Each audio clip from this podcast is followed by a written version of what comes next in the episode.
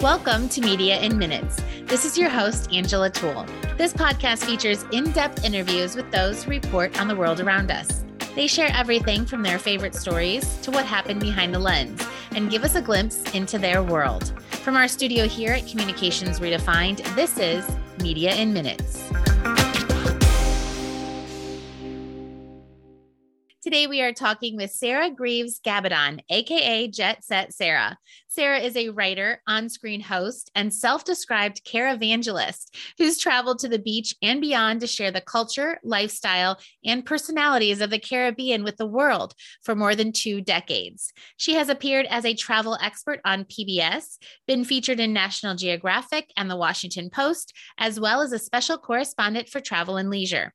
Based in Miami, she's also jet setter in chief at jetsetsarah.com, where her passions, travel, style, and fitness meet. Welcome, Sarah. Thanks so much for joining us. I am thrilled to be here, Angela. Thank you very much for having me. Yes, me too. You know, we have to start with what is a Caribbevangelist?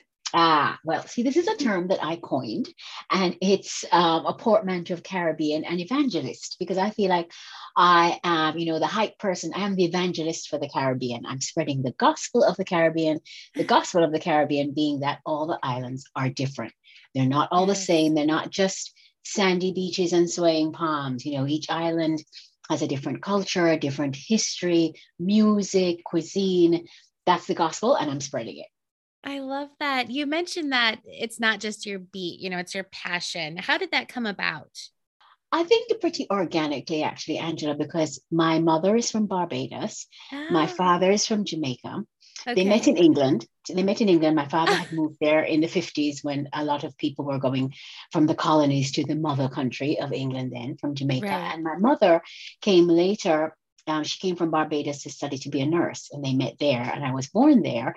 But, you know, like many Caribbean families, you know, you had people coming and visiting all the time, or we were going to visit the Caribbean all the time. Mm-hmm. And I just, I, I guess I just organically developed a love for the place that was my first, my second home, and then my first home when I moved to Jamaica later on. But um, yeah, I just felt very, always felt very proud of and territorial about the Caribbean and just always wanted to share it with the world.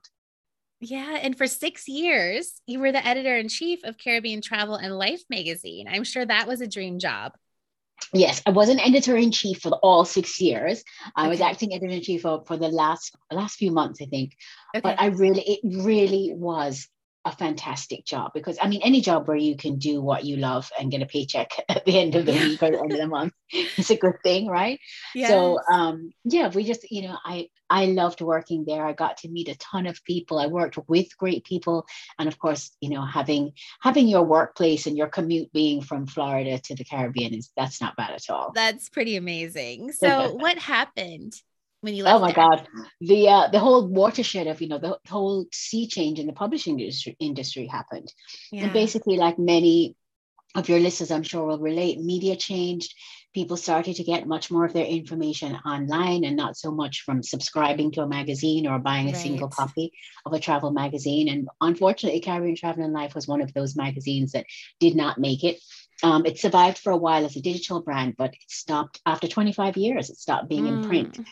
So I thought at the time, okay, well, naively, I thought, well, it's 2012. Um, I'm just going to freelance for a little bit.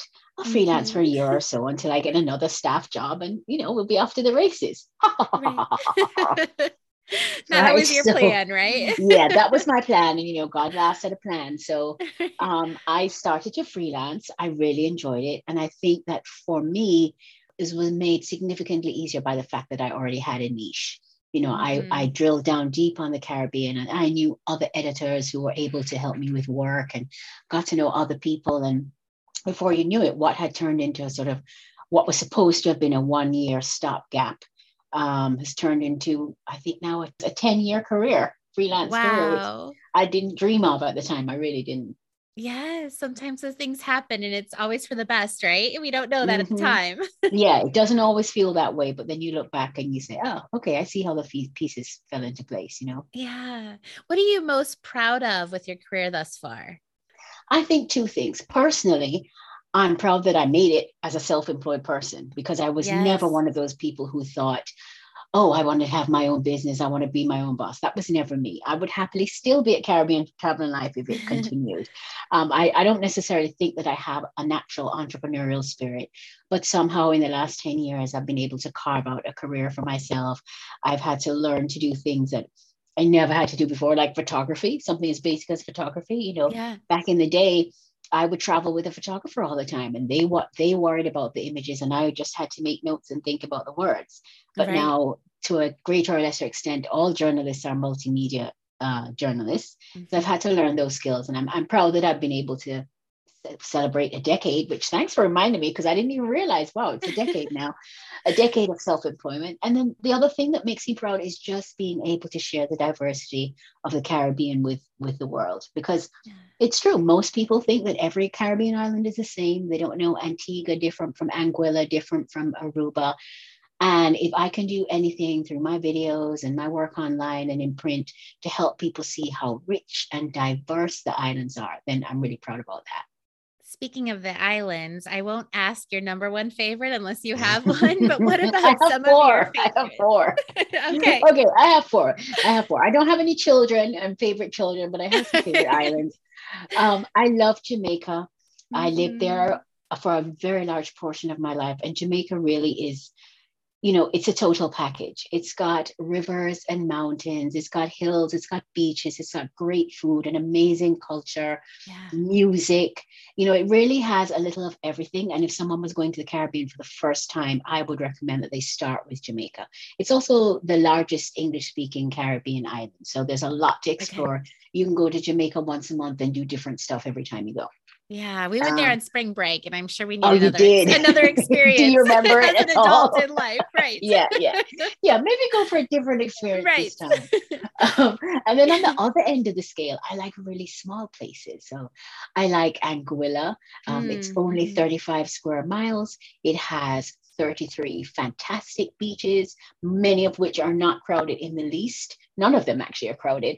Wow. And it's a very very low key but high end island. I like to say it's just a few minutes flight from St. Bart's. And I like to say, you know, Anguilla, if Anguilla and St. Bart's are sisters, they're equally wealthy, but St. Bart's is the flashy, fancy, hoity toity one. Okay. And Anguilla is the boho, barefoot, casual, you know, hippie chick one. Yes. But they're both, but but they're both equally moneyed just less pretentious. One's less pretentious than the I other. like that, right? and um, three and four, I love. I love any places where you can go and easily island hop and sort of have this uh, vacation from your vacation. So I love to go to the Turks and Caicos because yes. if you go to Providenciales, which is the main island, Provo, you can easily take a ferry and island hop over to North and Middle Caicos for the day, rent a car, you know, have a completely different lifestyle um, because North and Middle Caicos make Provo look like it's a teeming metropolis. They're really, right. really quiet. And then um, and I, I would put the, the Grenadines in that column. And one of the Grenadine islands that I've come to love, my newest favorite, is Bequia. I went there for the first okay. time in 2019. It's tiny, seven square miles, I think. Um, wow. It's known back in the day for having a history of um, whale watching and um, and boat building, but it's it's very much like, well, for now anyway, sort of like the Caribbean that time forgot. You know, mm. very low key, one main street, um, just really chill and relaxing. Not a whole lot to do besides, you know, being on the water or just lying on the sand. But sometimes that's that's all you want, right? That's exactly yes. what the doctor the doctor ordered. Is that the one that you've said is the best kept secret?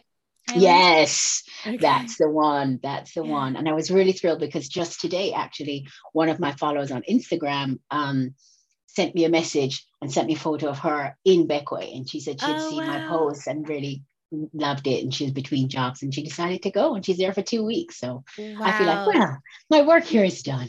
Yes, that's what it makes you know that that, yeah. that what you're doing is fulfilling, right? Mm-hmm. what are some of the things exactly. you've learned about the islands that many don't know?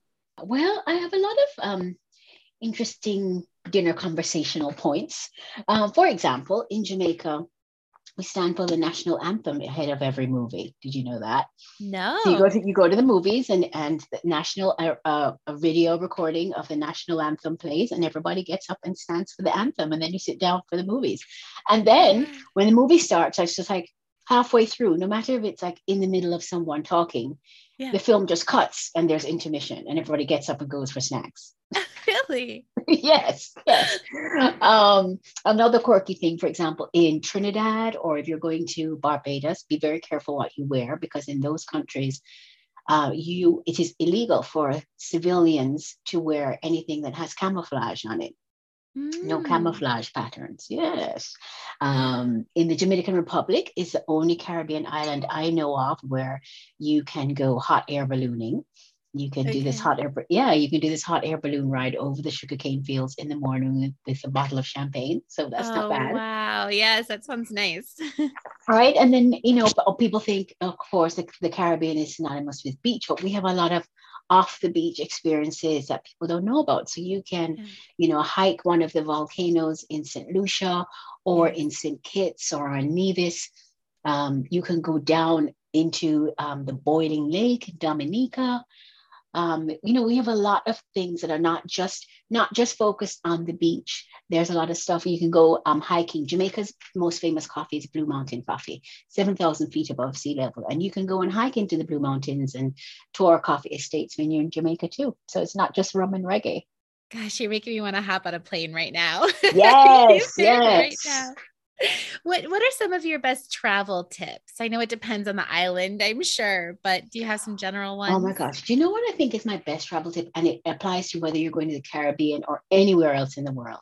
And that is when you get off the plane and you enter the immigration hall or the customs hall or whatever you call it, yeah. turn left, go to the leftmost lane because it has been proven that you know most people are right-handed and when they enter a room they turn to the right and so you find that the lines for immigration and for customs are longest on the right hand side of the room and shortest yeah. on the left so my big tip, tip, is turn That's left. a great tip. It's also very nice to turn left when you get on the plane and go to first class too, but you can't always yeah. do that.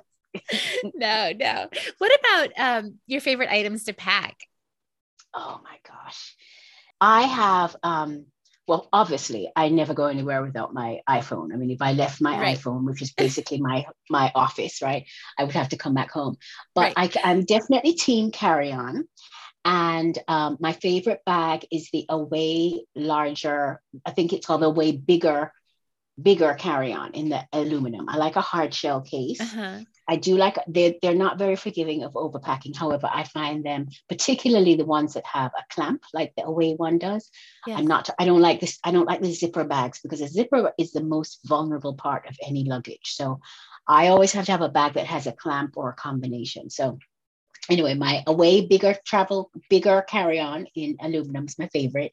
And then I never, it's always half packed. It, it's one of those bags that's like you pack it like a clamshell, you know, on either uh-huh. side.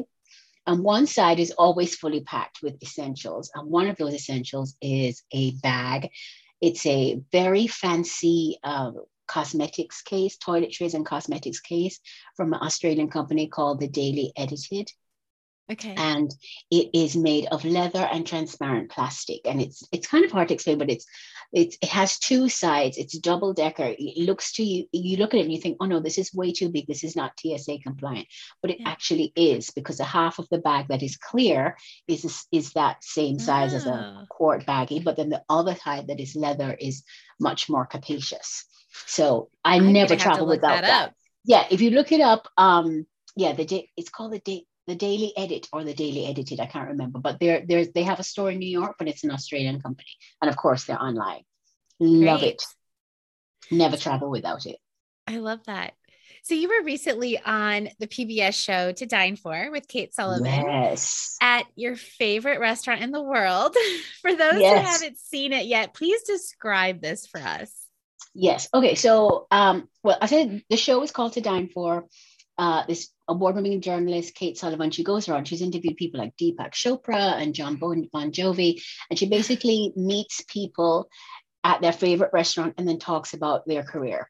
So when she approached me, I knew it had to be a Caribbean restaurant. Right. And we talked about Anguilla, which I told is one of my favorites. And this restaurant is called Sandy Island. And it's a, basically a, a, a tiny, tiny island, a sandy spit really, that is home to a restaurant. So you go to Anguilla and you go to the pier at Sandy Ground and you call the boat. You, you, you can see it. You can basically like wave from the pier and someone over at Sandy Island will see you. And they'll come over in a little motorboat. And the motorboats have names like Bliss and happiness. and that's kind of how you oh. feel when you get there because 10 right. minutes later you're there and it's like this island is yours. It's tiny little island the size of ah. I don't know. I don't know how to put it into real world terms, but really small. It's not, you know, nobody lives there. It's hmm. just a restaurant and a hammock and a bathroom and beach.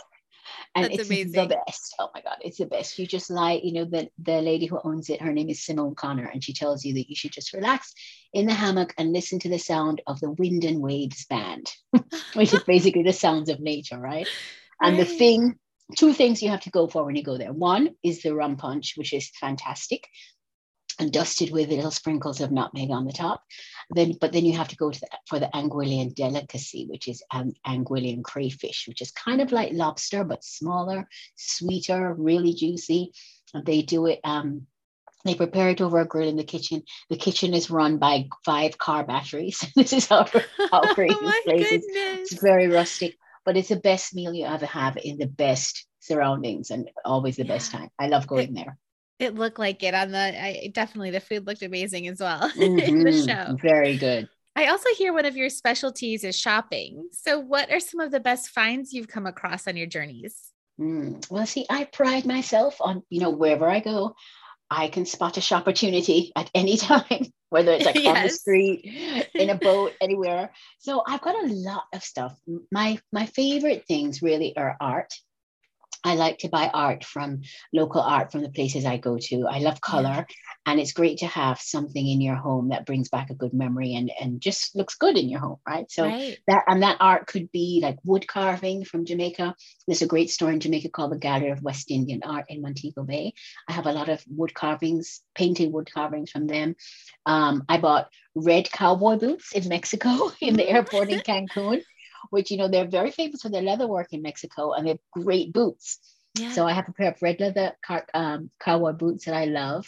Um, I was in the Grenadines and I bought a piece of a half of a coconut shell that was beautifully painted in acrylic, um, a sort of a pastoral uh, mm. beach scene. Gorgeous. I mean, I have so many things. That I always feel like you know, I should support the local economy economy when I go to these places. Yes. and I do that by bringing back something. By spending, I think spending helps, right? Yes, I feel you. I'm exactly the yeah. same way. you know, in your freelance writing and travels, I'm sure you work with lots of PR professionals. How can we best help you do your job? Well, yeah, I couldn't I couldn't do my job without the PR professionals who help me and send story ideas and let me know of hotel openings, blah blah blah. Um, I think that you know, I know that it must be tough to be a PR person because you send out a million and one press releases and you're not necessarily going to get any immediate bites or very mm-hmm. few immediate bites. So I think if PR people think about the long the long game and remember that it's about building a relationship because there are many P- PR people who I have never met and who have been sending me things for years Right. and none of them hit but then something lands and when it lands it lands big you know? I i i immediately like oh my gosh this would be great for travel and leisure blah blah blah blah. Oh which brings me to another thing. So the most infuriating thing is when you get a press release and you're like oh god yes this is great. I need it for tomorrow's podcast or a blog post i'm doing next week or whatever. You right. have an urgent need for it. And then you respond quickly and say yes can i get more details? And then it's crickets so I just yeah, so I just feel like if you're going to send out a press uh, release, make sure someone is on alert for the next couple of hours after yes. because there are times when we it just comes in at the right time. It's so fortuitous, and you need something like right now, particularly if it's for something like a podcast or digital. Right. But I mean, as I said, I could not do my job without PR people. Um, you know, as they get to know us writers better, they have a better idea of the kinds of stories we're looking for, the angles we're looking for. Yeah. and those people that I've developed relationships with over a long time, you know, gen, you know, we've traveled together, so they know me as a person, not just as a name right. or a byline. and so then it becomes easier um, to kind of gauge what might interest me and what might work for my publications. Yes. What kinds of stories and angles do you prefer? Well, um, I'm guided by my passions, really. So if there's anything about local art or artisans or personalities, because I do believe one of the big, you know, beaches bring people to the Caribbean, but it's the people of the Caribbean who make visitors yes. keep coming back. So I'm yes. always, I'm always looking for profiles of interesting Caribbean people, um, particularly artisans. Um, I'm always looking for new hotels. I'm a special correspondent with um, Travel and Leisure, and I'm always looking for places for the it list, which is their roundup of new and annual roundup of new and notable hotels. Mm-hmm. Um, gosh, you know, just anything new really, because every time as a writer, every time we pitch to an editor, we're having to answer three questions why this, why now, and why am I the person to write it? Mm-hmm. So, as a PR person, if you can suggest something that is new or that is fresh and you can sell it to, if you can, basically, if you can sell it to me, I can usually sell it to my editor. What are you currently working on? Oh my gosh, a whole lot of travel. I just, I just finished up a big feature um, for Travel and Leisure about Grand Cayman. I don't know if you know, but the Cayman Islands were basically the last of the Caribbean countries to open um, after the beginning of the pandemic. Right. right. So they just opened at the end of last year. So um, I'm just working, going back and forth with my editor about that. And then I'm planning a whole lot of travel between now and June. Um, I'm going to Toronto. I'm going to Barbados, Aruba, St. Thomas, the Turks and Caicos Islands, and Curacao. Oh, all for different wow. stories. Yeah. So I like, you know, there's 30 something 30 something Caribbean islands that basically are on the tourist map and that we travel to. So obviously I don't get to, even though I travel three times a month, I don't get to all of them every year. So there are places that I like to get back to every couple of years, you know, just to refresh my knowledge. Because you can guarantee that, you know, I'll be doing a panel or something and someone will ask, someone will ask me a question about somewhere I haven't been. And I'm like, hmm, I gotta get there, gotta get there. So right. Have you been to yeah. all 30? I have not been to all 30 of them. Um, I've been to Dominica once, but it was too short, so I don't count it. And it's definitely on my list. Okay. I would like to go to Mustique in the Grenadines. I've been to some of the other Grenadine islands like Bequia and Canouan, but never Mustique. Um, and there are many places, of course, that I want to go back to because they're always changing. I mean, even Jamaica, even though I live so much of my life there, I haven't been for a while, and it's such a big country, and so much has changed since I lived there that um, you know I could happily go back every quarter and find a whole lot of new stuff to report. Well, we can't wait to keep watching your travels and all of your advice and inspiration. Thank you so much for joining us. I am thrilled to do it. I'm happy that you had me. And uh, yeah, just follow me at Jet Set Sarah on Instagram and jetsetSarah.com. Wonderful. And we'll have the links in our show notes. Thank you, Angela. That's all for this episode of Media in Minutes, a podcast by Communications Redefined. Please take a moment to rate, review, and subscribe to our show. We'd love to hear what you think. You can find more at communicationsredefined.com slash podcast. I'm your host, Angela Toole. Talk to you next time.